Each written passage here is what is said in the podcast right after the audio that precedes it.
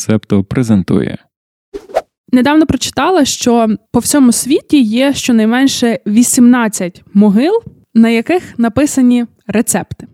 І це, наприклад, там рецепт бабусиного пирога, ну, бабуся, яка померла, і таким чином її там внуки, діти хотіли зберегти цей е, рецепт. І через е, оцю статтю про рецепти на могилах я так само прочитала про те, що рецепти мають дуже важливу роль в так званому культурному коді, так, хоча дуже не люблю це слово сполучення, але це та річ, яка дозволяє передавати якусь інформацію про традиції, про культуру від покоління до покоління. І ну, я переконана, що у вас теж є якийсь родинний записник, як це називають, з переписами. І якщо так задуматися, то він в якийсь момент може здаватися, ну просто є собі блокнот з рецептами вдома. Але коли його погортати, в мене, наприклад, в, в мене в родині такий є, і е, я вже розумію, що його треба рятувати, так тому що він вицвітає з часом, там втрачаються кольори, якщо написано ручкою. Але я думаю, що це прям цього року або на початку наступного треба починати робити, переносити якось або електронно. Але е, хотілося б взагалі зберегти таку його традиційну форму, так коли це реально переписи. У мене в мами він ще з вирізками з газет, і це е, ти коли його гортаєш, ти насправді бачиш епохи. І тому ми сьогодні говоримо про їжу, про їжу, яку їдять і люблять їсти політики, яку не можна їсти політикам і політикиням. Ну і загалом поговоримо про їжу. Всім привіт! З вами подкаст Макіавельки, Дарина Заржицька і Оксана Дещаківська.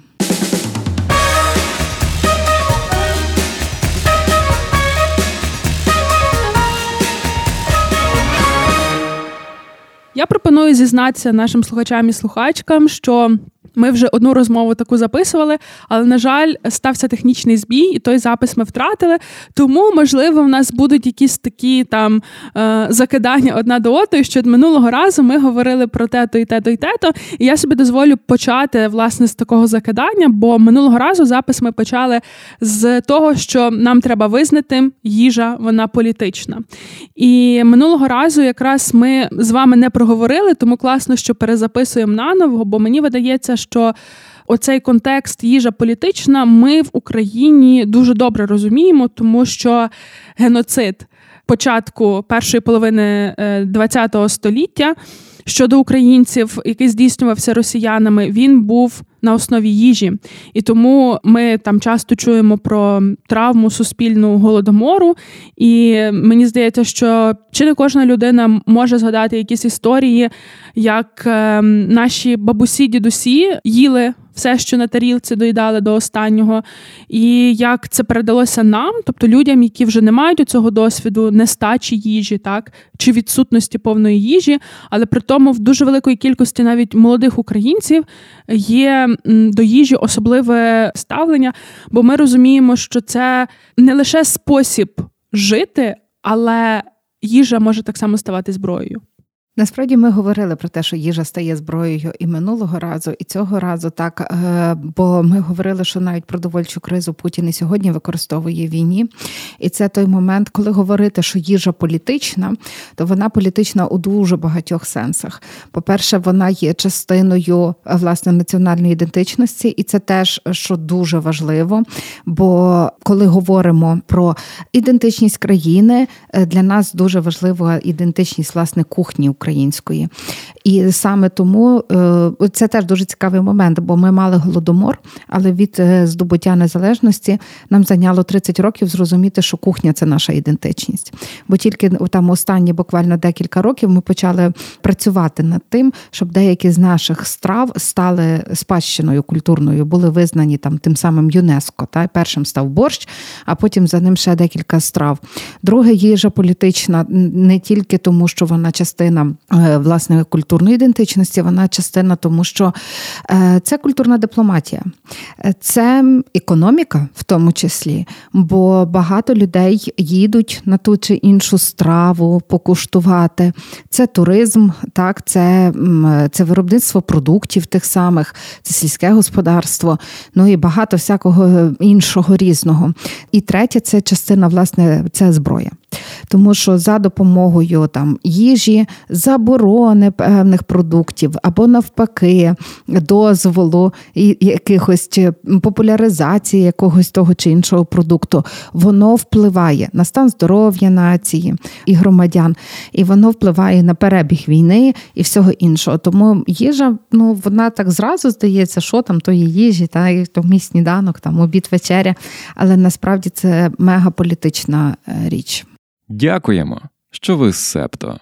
Підписуйтесь, лайкайте, залишайте зірочки та коментуйте. Бачите, ви так е, сказали про те, що ми, маючи цю травму голодомору, ми нам треба було 30 років так незалежності для того, щоб ми там розуміли, е, щоб ми могли заявити так якісь свої права на, на борщ, як на свою страву. Але я би хотіла сказати, що.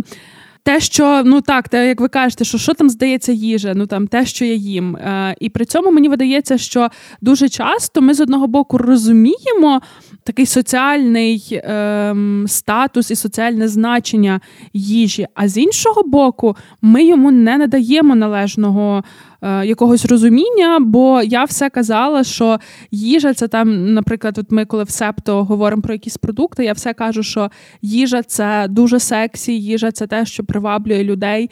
І соціальна роль їжі насправді дуже недооцінена, тому що їжа вона дозволяє, ти пробуючи смаки інших націй, ти можеш їх трошки краще е, пізнати. І е, ну я абсолютно точно за те, щоб їжі надавати більшого значення як в контексті яких якихось окремих людей, так і в контексті суспільств загалом.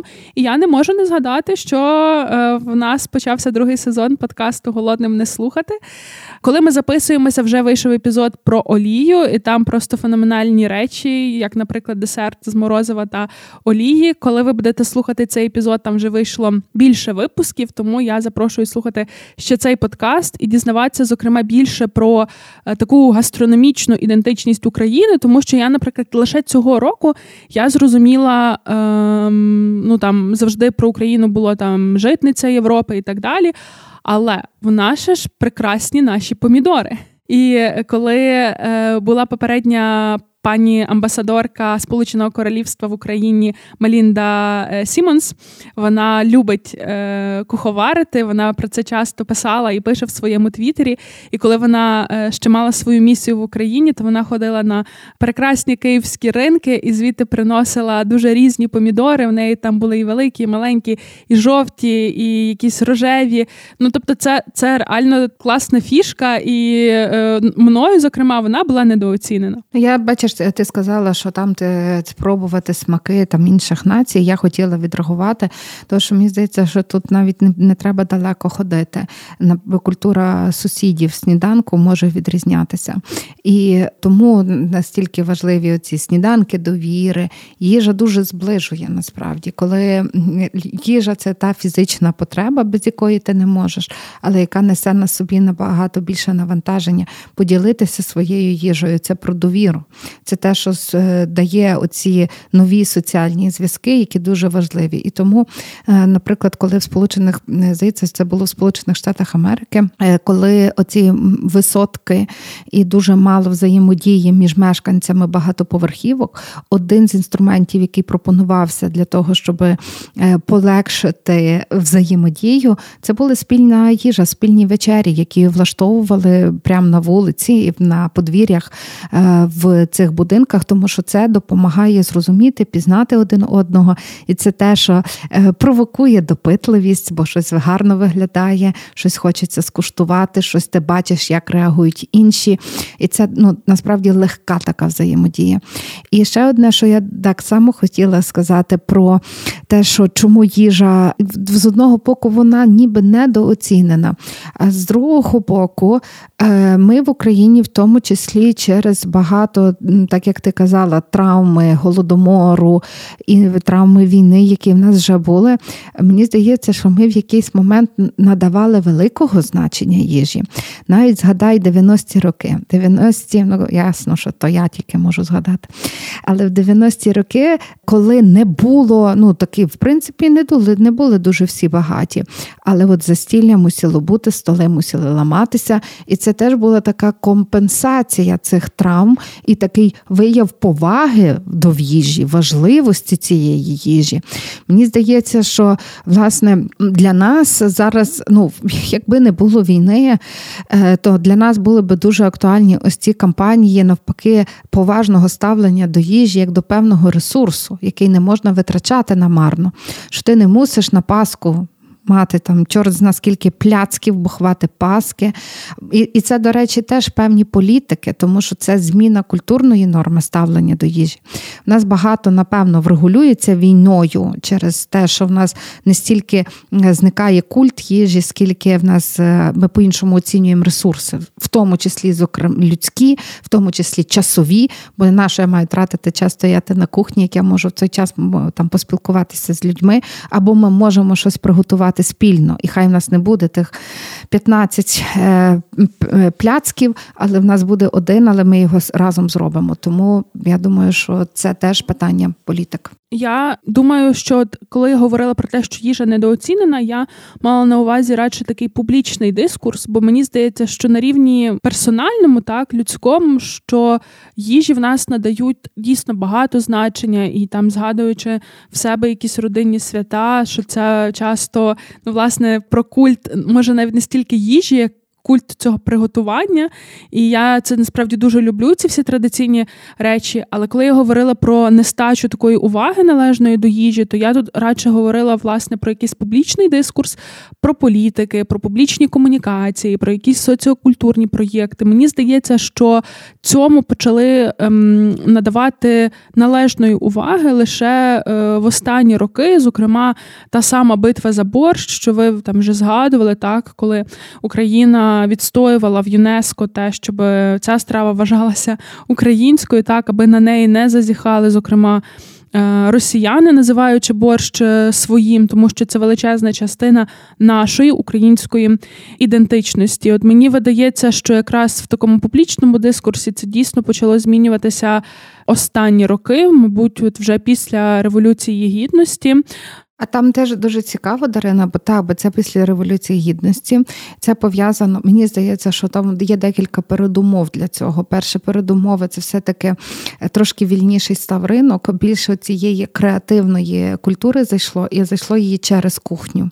І, власне, кухня е, тоді ж е, це ресторатори, які почали рух за визнання, і за те, що кухня є одним з елементів привабливості певної певної громади. та певної території для е, туризму. Друге, це там дуже тісно пов'язано з тим, що в нас тупо вивільнився час на розуміння своєї історії, і ми переосмислювали, як вона виглядає, які страви національні. Я дуже пам'ятаю велику кількість досліджень, які там почалися в цей момент. А як вас називають деруни? Я не знаю, може, ти пам'ятаєш, там було ну, принаймні, та в моїй інформаційній бульбашці було цього дуже багато укладання там всяких різних реєстрів, що одна страва, як вона може по-різному називатися в різних регіонах України, то власне переосмислення цієї ідентичності їжі. І е, ще мені здається, з чим це пов'язано, бо ми насправді трошки змістили людину в центр наших політик, бо ми почали, ну, типу, революція тому і гідності, що людина стає більш важливою. І оце той був момент, коли ми почали, ми почали думати, наскільки гідною має бути бути їжа в тих самих їдальнях, наскільки їжа, скажи мені, хто ти, я скажу, що що ти їсиш, та? чи навпаки. І це коли наскільки їжа є визначальною для того, щоб розуміти, хто ми, які ми. І от е, тому ці їжа з'явилася в центрі. Якщо ще подивитись на це, то це той момент, коли популяризується культура веганства, вегетаріанства, це теж про їжу. Це теж про гідність, це про визнання там інших ідентичностей. І мені здається, що це такі дуже пов'язані фактори. Я би ще сказала, що основою для цього всього, для того, аби ці тренди зажили і в Україні, і їжа ставала частиною нашої дипломатії і культурної дипломатії. Е, основою цього всього було зокрема створення е, або переосмислення інститутів державних. Ем, згадаємо Український інститут, який почав е, свою роботу. Згадаємо те, що в нас після Революції Гідності завжди доволі креативним відомством було Міністерство закордонних справ, і відповідно, маючи оці інституції, які могли собі дозволити і бачили цінність в тому, аби через їжу говорити про Україну і приваблювати до України, це дуже і дуже важливо. Ну і я та я погоджуюсь, що тут е, став цей простір вільніший, і тут з'явилися якісь кулінарні блоги, кулінарні програми. Тобто, це все воно посприяло тому, аби е, ми е, про їжу в публічному дискурсі почали говорити дещо по-іншому. Але от ви сказали, в мене просто теж це занотовано. Ви почали говорити про те, що там що людина їсть, може про неї сказати. От ви погоджуєтесь з тим? Я не до кінця, звичайно.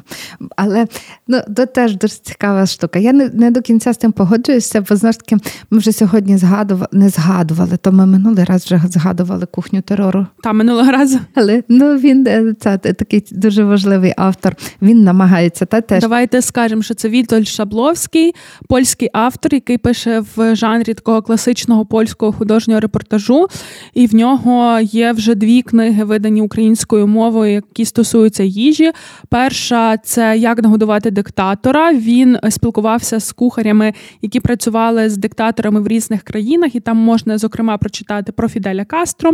По-моєму, про Осама Бен Ладена там є. Я просто цю книгу давніше читала.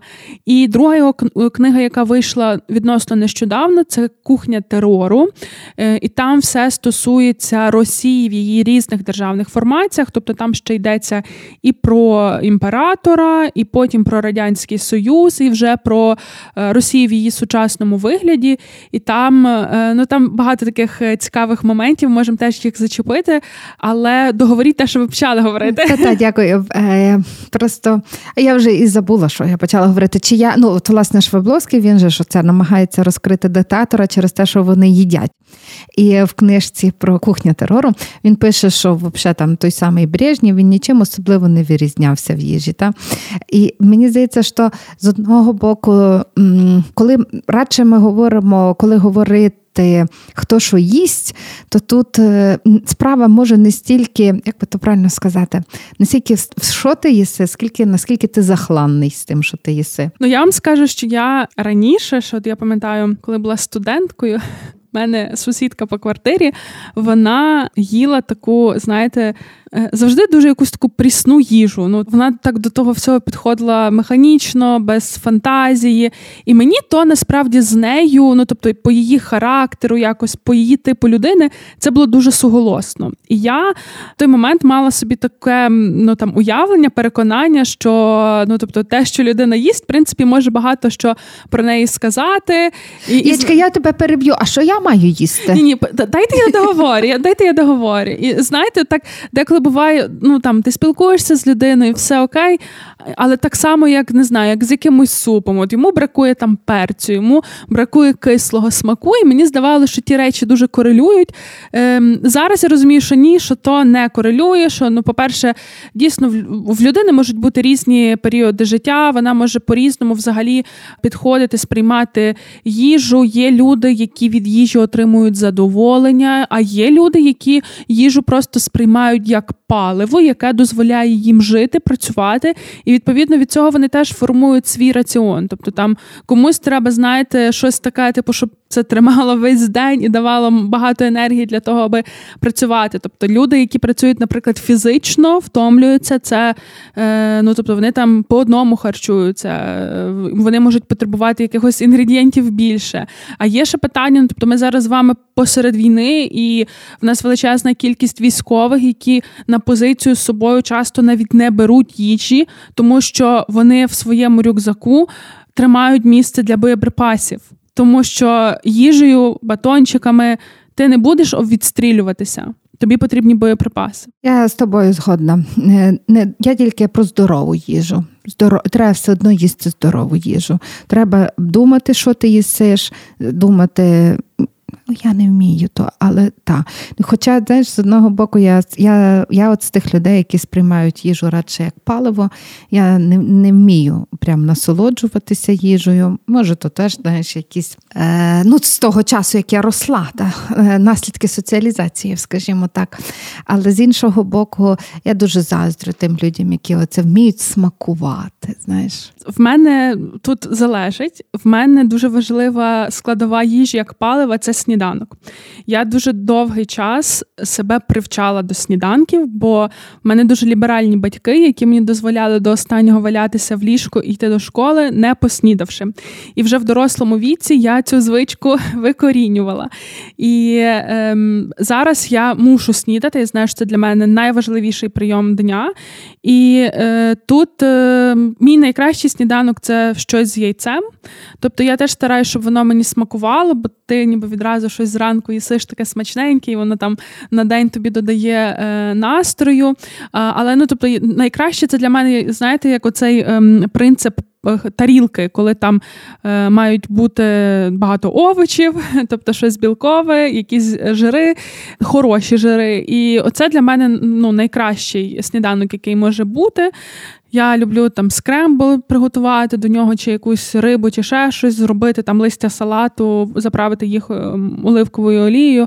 І мені це дуже е, подобається. Але так само, ну тобто, бувають там дні, коли ти реально просто потім вже там обідаєш, вечеряєш, ну аби аби поїсти, так аби не бути голодним. Але в мене я от з тих людей, і ті, хто зі мною їдять.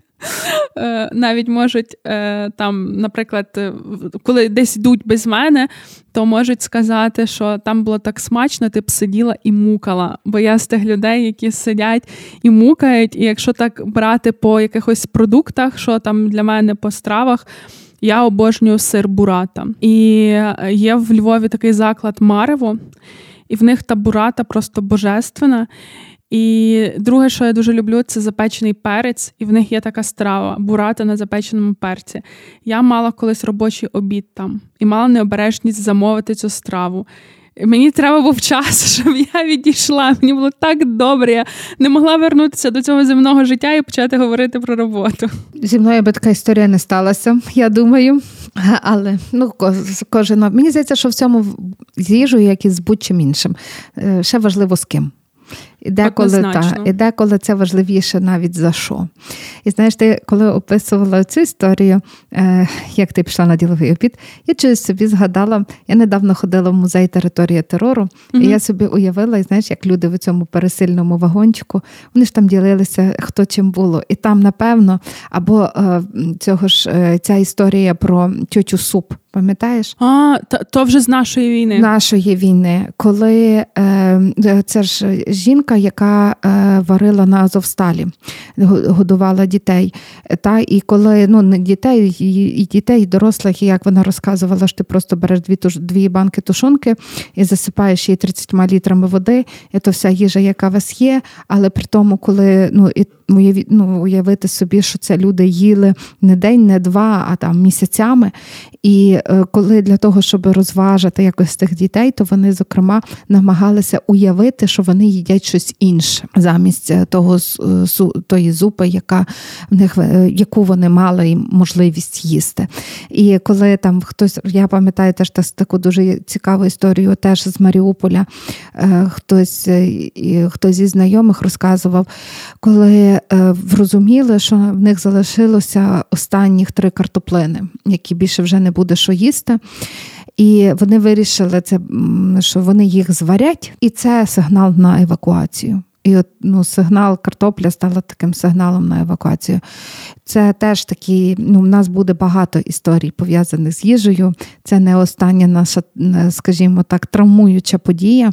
От, Але все-таки я розумію, що для тих людей картопля стає тою їжею, якою можна насолоджуватися. В нас е, ми випускали на початку цього року аудіосеріал, е, і ми додивимося Гаррі Поттера. Це історії людей, які з Приазов'я приїхали до Львова, і там в кількох епізодах є історії про їжу. І я працювала над цим проєктом е, на всіх етапах. І на всіх етапах інтерв'ю, ем, там робота над сценарієм, відслуховування матеріалу. Я просто щоразу плакала е, про те, коли Аля Швецова розказувала, як вони в якийсь вечір е, вирішили зробити свято і теж сварили картоплі, і туди тушківки закинули, і вони дуже смачно всі поїли. І на наступний день е, малий її просив давай знов приготуємо цю страву. А вона така каже: Ну, ми вже не можемо, того що невідомо скільки нам ще тут залишатися, невідомо наскільки нам треба буде розтягувати цю запаси та запаси їжі. І ви раніше почали говорити про те, що держава, ну їжа політична, бо зокрема держава вона регулює безпеку їжі, так якось намагається впливати через споживання їжі на те, щоб суспільство вело здоровий спосіб життя, бо ж це ж теж такі, е, ну це це взаємопов'язані речі. Чому це робить держава? Тому що якщо люди ведуть нездоровий спосіб життя, неправильно харчуються, вони потім звертаються більше в лікарню, і держава мусить витрачати більше грошей вже на охорону здоров'я. І тут ну це і втрата е, якби людського капіталу. людського капіталу, коли ти щось не так робиш. І та. от є, наприклад, регуляції, коли е, солодкі напої обкладають додатковим податком. Тобто, хочеш ти це пити, плати додатково, розумій, що ти платиш платиш за це додаткову е, ціну. Чи, наприклад, е, це я минулого разу розповідала про те, що для мене якось е, за час роботи над подкастом Ранкове допіо одним з таких найбільших вражень стала інформація про те, що в Сполучених Штатах немає єдиної системи регулювання, яка передбачає маркування терміну придатності продуктів. І кожен штат це регулює по-своєму, ще й знаєте, не будучи як то data-driven, тобто не маючи якогось ем, ну, наукового концепту консенсусу, якщо робити виняток є тільки на суміші дитячого харчування, там всюди єдине регулювання.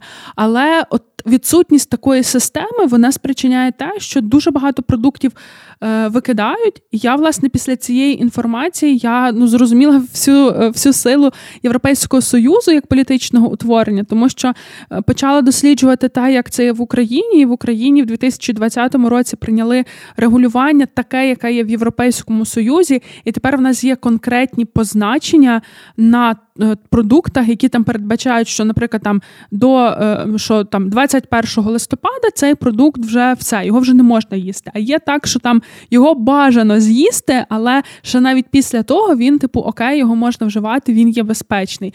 І тобто, всі ці речі вони є зрозумілими, вони є чіткими, і це, зокрема, впливає потім на те, скільки відходів а кількість відходів вона впливає на кліматичну зміну. Угу. Я згадала, що минулий раз, коли ти про це розказувала, я почала говорити про продуктові банки. Але е, зараз я ще Давайте. щось я хотіла щось зараз інше сказати. Але знаєш про що? Я хотіла сказати про собаче м'ясо, про регулювання. Ну, типу, є країни, які використовують е, це е, м'ясо і котів і собак як е, їжу. Є спеціальні ферми, де їх вирощують. І я до цієї, за цей за цей сюжет вхопилася, коли готувалася до наступного подкасту про домашніх тварин, бо виявляється, президент Північної Кореї він один з тих, хто має собаку як домашнього улюбленця, і одна з передвиборчих обіцянок була заборона собачого чекайте, м'яса. Чекайте, північної чи південної? Південної. Я сказала північної? Так. Господи, Південної Кореї. Південної Кореї. Там не вибирають в північній давно. Да, До речі, Північна Корея це народ Північної Кореї зараз переживає голод, в них нема що їсти. Це спричиняє більшу кількість втеч через кордон. І... Але це держава, яка вибирає робити ракети. Ну так, і тут ми мали з тобою вже подкаст про вже про Північну Корею. І Там ще теж цікаво, що вони замість е, не використовують слова голод, вони використовують цей ефемізм велике випробування. Вони знають, що воно перед ними стоїть, і їжа там теж елемент, вибачте, політики. Бо я читала спогади однієї втікачки, щоденник втікачки звідти, і вона казала, коли тобі солодощі в житті дають лише один раз в рік на день народження диктатора, то ясно, що це для тебе ну, типу, воно вшивається в твою підкірку. Ти розумієш, це найбільше свято, тому що та саме в той день ти їсиш солодощі. Ну і знаєте, тут е, можемо теж е, це в епізоді про книги, то там я згадувала, що я люблю про шпигунів, і я читала деякі нонфікшени про, про те, як вербували шпигунів в радянському союзі, і там дуже часто людям е, їжу пропонували? Не, не їжу пропонували. Їм пропонували ну, дуже банальні для нас речі, дуже банальні, там, наприклад, для Британії чи для е, Штатів. І я прочитала таку фразу. Вона якось я дві книжки читала: такі шпигун і зрадник і шпигун на мільярд доларів. І там в обох з них прослідковується та лінія, що. Люди просили звичайні побутові речі, тобто там е, в шпигун на мільярд доларів оцей конструктор, який зливав інформацію про системи ППО радянські, він просив для свого сина, який вчиться на архітектора, він просив набір олівців, тому що радянські були погані. Він просив такі, чи там, наприклад, ну знаєте ж ці історії, що там, наприклад, шоколадки просили і так далі, тому що такого чогось смачного е, не було, тобто воно було, але доступне для дуже невеликої кількості е, людей, які там входили в ці всі. Е, партійні кола, і відповідно, і там всюди була ця така фраза, що Радянський Союз країна, яка вміє виробляти ракети, але не може зробити тостер. Угу. Але не тільки тостер, взагалі, ну тобто і їжу, це це ж теж великий міф про там скільки там ковбаса по 2,20, так але ж по факту там ну то не була якісна їжа.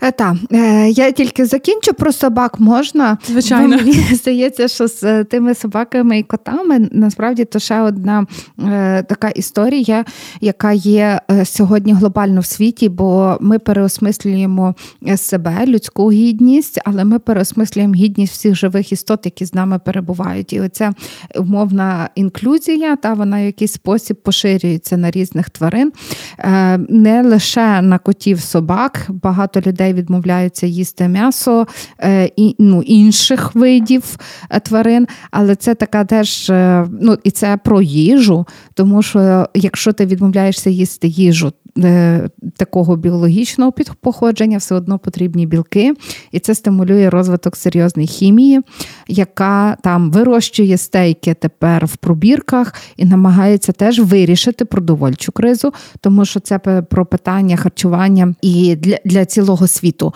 в тому числі для тих країн, де не можуть багато собі дозволити вирощувати. Ну але ми маємо ситуацію, коли, наприклад, в Італії вже таке заборонили вирощувати штучне м'ясо.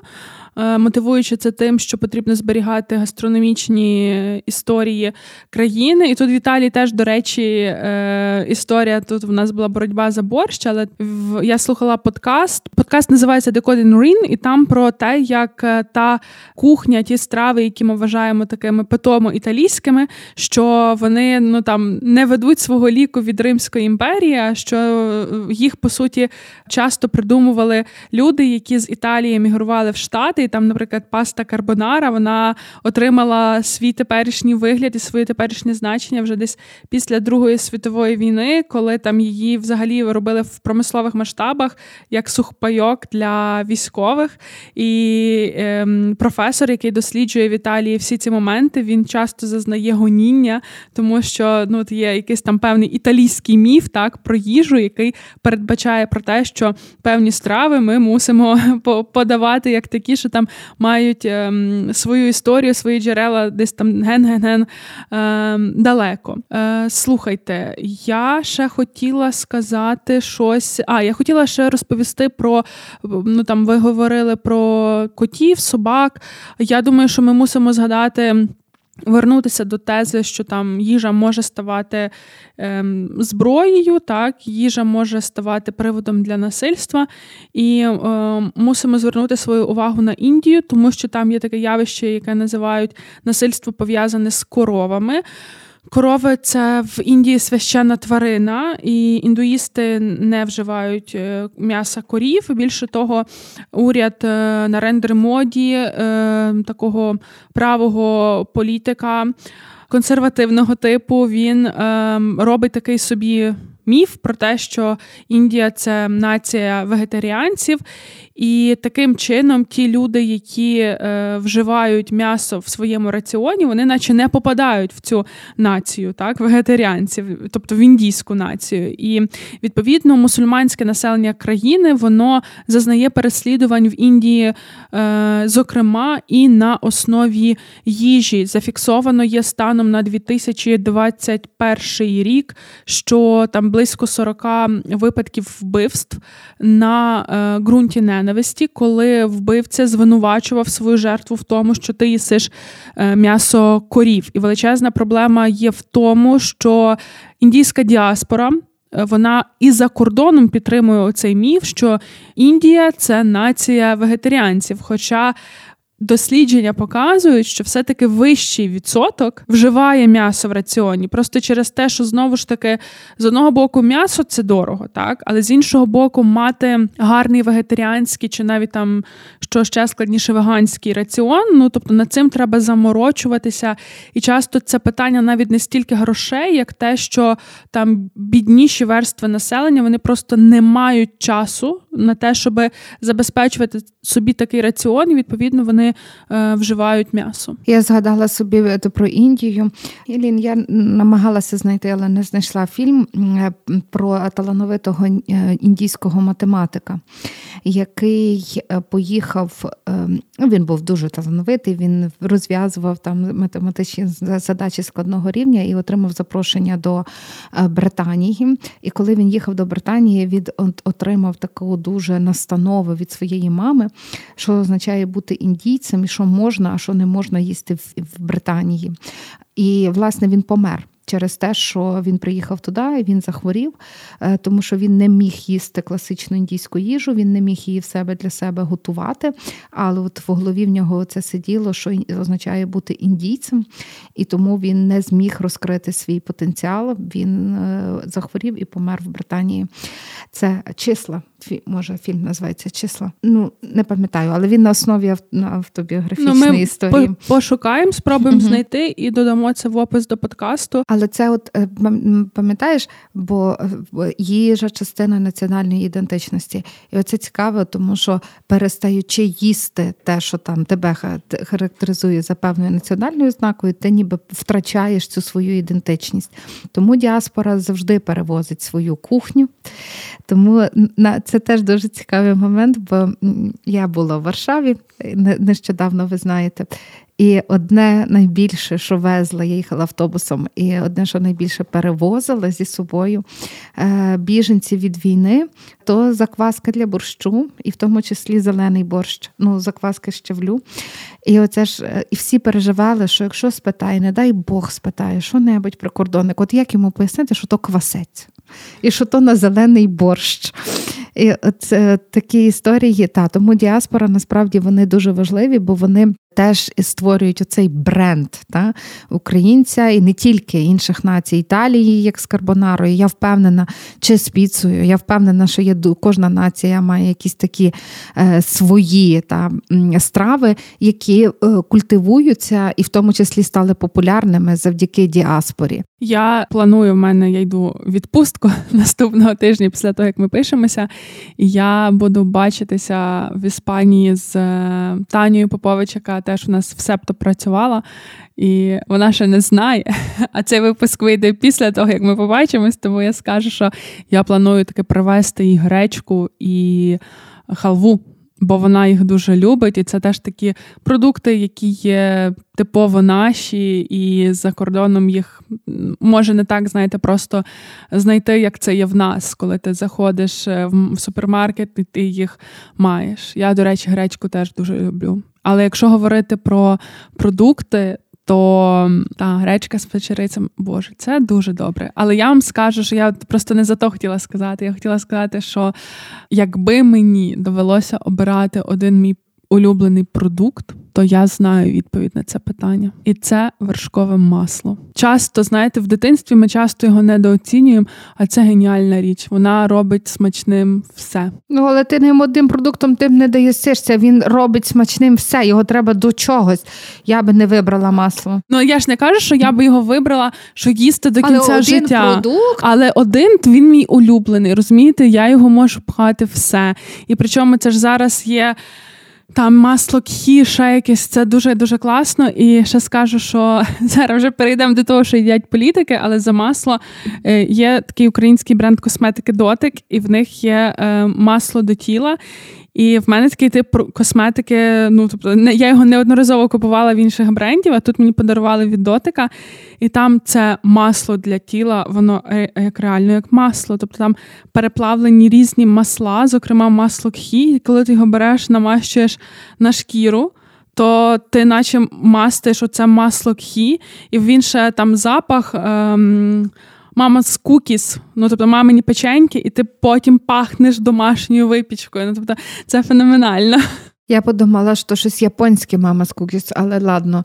Я, Вибачте, е, дивись, я все-таки може ще два слова скажу про що сьогодні, в принципі, найбільше регулюють політики, що стає з їжі таким регулятором. Ти говорила про солодку воду. В деяких країнах так само обговорюється накладання додаткового податку на фастфуд, тому що це теж шкідлива їжа, і це теж те, що накладає потім додаткові витрати на державні бюджети в тому числі чи навіть на страхові компанії, якщо це страхова медицина. Тому є країни, які розглядають можливість підвищення акцизів, встановлення акцизів на фастфуди. Е, дуже важливим, е, що регулюється це е, в інших державах. Це це шкільне харчування, тому що там ми, ми говорили, бо шкільне харчування це про перше про там навички здорового харчування для дітей, але також шкільне харчування це мотивація для різних соціальних груп брати участь у освіті, навчатися. Ми згадували минулого разу про те, що, зокрема, в деяких країнах це використовували для ромської етнічної спільноти і групи, для того, що шкільні сніданки або наявність шкільних обідів воно стимулює е, ромських дітей більше затримуватися в школах. Я не впевнена, і тоді ну, чи це спрацювало, чи це додатковий ресурс, але це так само використовується сьогодні навіть українських е, громадах, тому що малозабезпечені діти ветеранів е, вони теж мають додаткові пільги і можуть харчуватися в школах безкоштовно. І це насправді як не крутили це полегшення для сімейного бюджету. То я кажу, як мати трьох дітей, діти, які ходять до школи і постійно мають теж харчуватися в школі, бо школа насправді сьогодні досить довго триває. І е, ще що так само підлягає регуляції, це от е, можливість е, термін вживання, використання продукції, що є належним продуктом, це різного роду сертифікації, які продукти повинні проходити. І наші насправді норми дещо відрізняються від європейських. І коли ми будемо ставати членами Європейського союзу, то для нас це буде теж один з викликів. Щоправда, вже там експортуючи багато продукції за кордон, ми долаємо долаємо ці виклики досить успішно. Насправді і молокопромисловість, і шоколадна, е, цукеркова. Можна казати, цукеркова кондитерська промисловість. Вони теж е, успішно справляються з цими викликами, але в нас, наприклад, можуть бути наступні виклики, які пов'язані з городиною, от е, з такого такого роду речами. Я ще тільки поділюся. Я була недавно на майстер-класі про гарбузи де ми робили е, ну, ті букети, всяких різних осінні букети на основі гарбуза. Була пані Леся, яка чемпіонка України з флористики, і вона розповідала, що насправді всі гарбузи, які туди привезли на наш цей майстер-клас, це польські гарбузи по 200 гривень за штуку. Тому що купити такі гарбузи в українських фермерів нереально вони починають ставити занадто багато запитань і починають ну, про розмір, форму і про те, що та ні, та вам і такий підійде. І тому їй для своєї роботи легше закупити польські, і вони одинакові, вони більш-менш розуміють, для чого вони вміють підібрати. Аніж закупити тут. І я думаю, що це власне виклики такого дрібного фермерства і городини. Вони е, щодо їжі, стандартизації, це те, що чекає нас як наступне. Я знаю ти про це дрібне таке та фермерство, або якщо піти далі, то дрібне крафтове виробництво. Що це якраз один з викликів, наприклад, для великих, ну для якихось великих магазинів, для великих бізнесів брати для себе крафтовий продукт, тому що там немає дійсно стандартизації, і там одна партія може вийти така, інша така. Ну зрозуміло, що це знаєте, це така свого роду самозайнятість, і там в таких фермерських підприємств часом просто ну в них е, самі вони десь не знають, як, наприклад, там налаштувати роботу з клієнтами, як налаштувати маркетинг, не можуть взяти людину собі окремо на цю позицію. і, Відповідно, з цим можуть бути складнощі. Е, Ну але то ж своє рідне. Угу, То своє рідне. Е, і от е, як зброя для нас насправді ще оці політики вивозу, експорту, імпортну продукцію, вони теж будуть певною зброєю, в тому числі на шляху до євроінтеграції. І там те, що ми маємо з Польщею про збіжжя і про зерно, це теж один з цих елементів. Не насправді. тільки з Польщею. Ми пишемося в, в тиждень, коли німецькі фермери кажуть, що Україна їх вб'є, якщо війде в ЄС. Кінець фермерством німецьким. Ми будемо мати дуже багато викликів. Ну для для нас це теж цікавий феномен. Я думаю, що е, ці економічні питання вони е, вони важливі, безумовно, але це ж все таки е, такий ринок, і людство вже встановило декілька цих різного роду інституцій, які мають запобігати там ті самі суди, та коли встановлюється справедлива ціна, е, справедливі правила. Я думаю, що ми то вирішимо. Я теж думаю, ми вже маємо позитивні кейси з зерновою блокадою підемо до Брюсселю, будемо шукати конструктивні рішення. От е, і цим, до речі, знову ж таки, цим класний європейський союз, що в нього пропрацьовані є інституції, там можна шукати якихось цих е, рішень, консенсусів і так далі. Я пропоную переходити і коротко вже нарешті поговорити про те, Ще що про продуктові банки і все. Ну давайте. Я вже хочу до того, що їдять політики. Е, ну то й добре, але продуктові банки, і пам'ятаєш, було декілька таких публікацій, які показують показувала, скільки там споживає в тиждень німецька родина, родина в Африці, родина українська. Ну, було декілька таких е, свого часу. То зараз для європейського для американського ринку дуже не, не, не ринку, а для сімей. Дуже важливо зрозуміти і не витрачати на даремно їжі. Е, є цілі кампанії, які проводяться, як е, як не переїдати, як, наприклад, не годувати, не готувати забагато на свята, е, що робити зробити, якщо все-таки приготували, як можна поділитися їжею. Один з інструментів, які пропонуються в країнах Європейського Союзу, зокрема, є в Австрії, в Німеччині, це інструмент продуктових банків. Це е, закон, відповідно, визначає те, що ти говорила, що є продукти, які бажано використати, ще можна використовувати, або можна використовувати за непрямим цільовим призначенням. Власне, ці продукти теж передають продуктовим банкам, банки роблять з ними те, що треба, і роздають, ем, надають цю їжу для е, власне соціально незахищених або вразливих верств. Тому це теж такий інструмент, який може мати політичне рішення і не марнувати їжу, бо їжа то все ж таки ресурс в Україні в Львові. Є банк Тарілка. Про не марнувати їжу. Я ще всіх скерую до ще одного подкасту від Септо фінансова терапія, тому що це так само і знаєте такі взаємопов'язані питання фінансового планування планування і планування, наприклад, купівлі продуктів, коли треба собі зрозуміти про себе, скільки ви там, наприклад, на тиждень чого використовуєте, і стільки закуповувати, скільки вам потрібно.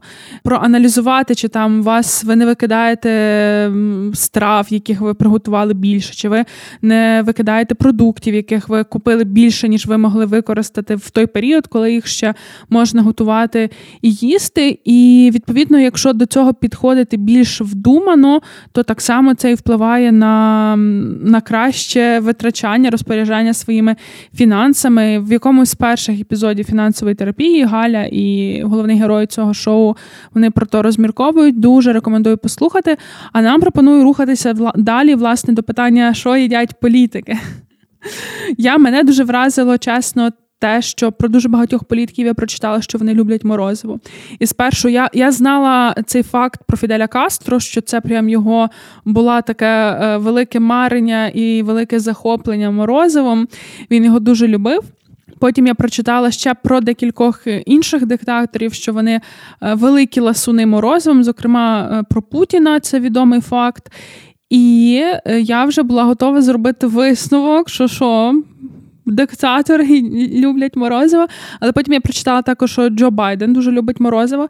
І взагалі про харчування Джо Байдена, то е, в дуже багатьох матеріалах зустрічала цю фразу про нього, що він харчується не наче підліток. Тобто в нього завжди з собою там є якийсь такий перекус, знаєте, аля батончик, щось такі, ну тобто, якісь такі солодощі, те, що зазвичай там люблять діти, наприклад, їсти. Так, е, мені здається, що все-таки їжа не визначає тип е, політичного лідерства. І так само Кеннеді любили морозиво, брати Кеннеді. В них були спеціальні сховки в Білому домі, де вони могли прийти ввечері, взяти прям відерце і сидіти і собі їсти. Але я, я тільки скажу, що їжа не визначає, але їжа це теж хороший спосіб комунікації, публічної комунікації, тому що поява політика з їжею вона скорочує дистанцію між ним чи нею і його чи її виборцями. І це, зокрема, там дуже часто, якщо і політики з'являються десь з якоюсь їжею, то найчастіше це буде їжа, яка доступна для їхнього суспільства. Тобто їм це невигідно для політика показувати себе з якимось там чорт значим високої кухні за багато грошей. Тобто тут треба показувати себе з чимось, що доступне вашим виборцям. А ми говорили про те, що, наприклад, в нас нас з їжею серед українських політиків. Це показувався е, Зеленський з шаурмою, Юлія Тимошенко на заправці з кавою. Та, е, А що, а хто в нас ще показувався з їжею? Е, ну, Юлія Тимошенко сирнички готувала. Ну, це е, інший жанр. Інший жанр, та це коли типу рецепт, відео з рецептом. Ну, з їжею можу пригадати історію, як Порошенко возив на фронт черешні. Я з їжею хто ще Теж не можу е, пригадати. Я ну, насправді це не дуже популярний крок для української поки ще що. Ще не популярний. Ще не популярний. Прошу тих, хто там в якихось штабах працює, хто слухає подкаст Макіавелька. Давайте більше більше їжі в комунікацію, але перед тим можете взяти в нас консультацію, як то зробити добре. А може вони бояться, що політики якось некрасиво їдять і чавкають? Ну чекайте, то на фотках не чути. Але я десь е, недавно читала про якусь я це країна. Або в Латинській Америці, або в Африці. Я постараюсь знайти, щоб ми дали на то лінк в опис до подкасту, але там йшлося про те, що символ цієї країни це кукурудза, і там десь нещодавно теж були вибори, і кандидати світилися з кукурудзою, бо знову ж таки кукурудзу їдять всі, то прикольно засвітитися. Але ще здається, в Австралії є така традиція, коли їх називають сосиски демократії. Це коли люди йдуть голосувати на виборах, і в них вже є традиція традиція, потім брати там якісь традиційні сосиски, ходоги і так далі. І відповідно, коли є день голосування, то крім дільниць, які відкриваються, так ще по всіх зонах, які поруч, відкриваються такі ядки, де можна підійти, де барбекю. І це дуже класно, тому що вибори стають не просто, знаєте, там чи твоїм правом, чи твоїм обов'язком, але це так само стає моментом для спільнототворення. І просто е, знову ж таки в Україні вибори, коли відбуваються, це в нас в нормальних умовах осінь або весна, і зазвичай це ну не дуже така тепла пора. Але якщо ви пам'ятаєте, то після революції гідності почалося те, що йти в вишиванці на виборчу дільницю, і це теж ставало, знаєте, такого свого роду таким об'єднавчим моментом, що це вже наче більше, ніж просто акт того, що там ми пішли і проголосували. І оця штука з такими пікнічками, так, в день голосування теж дуже класно. Ну тобто, тому що е, громади так єднаються, це ж прекрасно. Ні, я я з тобою згодна, Е, то то прекрасно. Але знаєш, я ще коли говоримо про те, що їдять політики, то мені здається, що для них дуже важливо е, це я читала, та що вони називають своїми улюбленими стравами. Для них важливо, щоб оце, що вони називають, було так само складовою ідентичності. Більшість з них так чи інакше називають улюбленими стравами стравами, страви, які б характерні національній кухні, де вони живуть. Тому що мені ну, мені здається, що вони в якийсь момент вони теж стають брендом своєї країни, і вони мають нести цінності своєї країни. Тому е, рідко, от я не знайшла випадків, там, коли прям хтось вважає своєю улюбленою стравою не страву національної кухні. Ну, Далеко ходити не треба. Відомо про Володимира Зеленського, що його улюблена страва це стейк. Ну, М'ясо то традиційна українська кухня. Цілком. Ну, але знаєте, ну тобто, це це не не вареники і не борщ, ну тобто, це не привід його ну, тобто, осуджувати то навпаки, дякуємо йому за чесність. Я е, насправді стейки я там не скажу, що я їх їм часто, але якщо мені випадає нагода, то я теж люблю. І я маю рецепт від Гордона Рамсі, де в стейк треба давати вершкове масло. І то феноменально смачно. Я я все-таки думаю, що стейки наші е, природичі теж пекли, а тільки, може, називали не стейками. А що треба було їсти? Як вполював кабанчика, ну то ясно, що стейки. Так, я не, не буду більше розказувати про політиків то бачите, мене так їжа і політики. Але ну мені здається, що ми насправді багато таких важливіших питань обговорили, ніж те, що їдять політики. Єдине, я б на кінець ще згадала того самого Вітольда Шабловського, його книгу Кухня терору, бо він, зокрема, там е, в розділах про Сталіна. Він дуже цікаво описує те, що в якийсь момент Сталін, який е, теж спочатку він так не надавав значення їжі, застілям і так далі. А потім він зустрівся до нього, приїхав його якийсь там такий хороший приятель з Грузії, і він пригадав е, там своє грузинське е, дитинство і те, що в Грузії традиційно е, оці всі бенкети, такі, ну тобто застілля, вони зокрема організовують, ну тобто вони дуже пишні, так і вони організовуються зокрема для того, аби продемонструвати вплив і значення господаря, який скликається застілля. І Сталін пригадав, що це він він е, вів практику таких державних бенкетів. Він притягнув е, грузинську традицію тамади. Це від нього почалося. Він спершу просив там якихось його колег-партійців, щоб вони виконували цю роль, а потім почав кликати прямо до себе артистів, які тамадували на його е, таких вечерях. І він е, тоді вечері, банкети, застілля перетворив на інструмент власної влади. Так, я теж читала ту книжку, і мене насправді вразив не стільки цей розділ, скільки наскільки було доведена ця традиція банкетів до абсурду, особливо там в Брежнєвим наприкінці епохи застою, тому що той момент, коли вже немає їжі, коли вже з'явилося поняття дефіциту. А тут на державних банкетах, витрачаючи купу державного бюджету, іде на те, щоб там вкотре продемонструвати свій вплив і зробити страви, які навіть ну, типу, не особливо насправді хтось любив чи їв, е, навіть е, коли говорити про самого Брежнєва. Мені здається, що ну, оця, тим не менше, оця культурна дипломатія і е, те, як буде накритий стіл, які страви будуть подані, як вони будуть подані, як це буде засервіровано, це дуже важливий елемент, власне. Е, дипломатії як такої і переговорів як таких. Я теж згадаю ще одне кіно.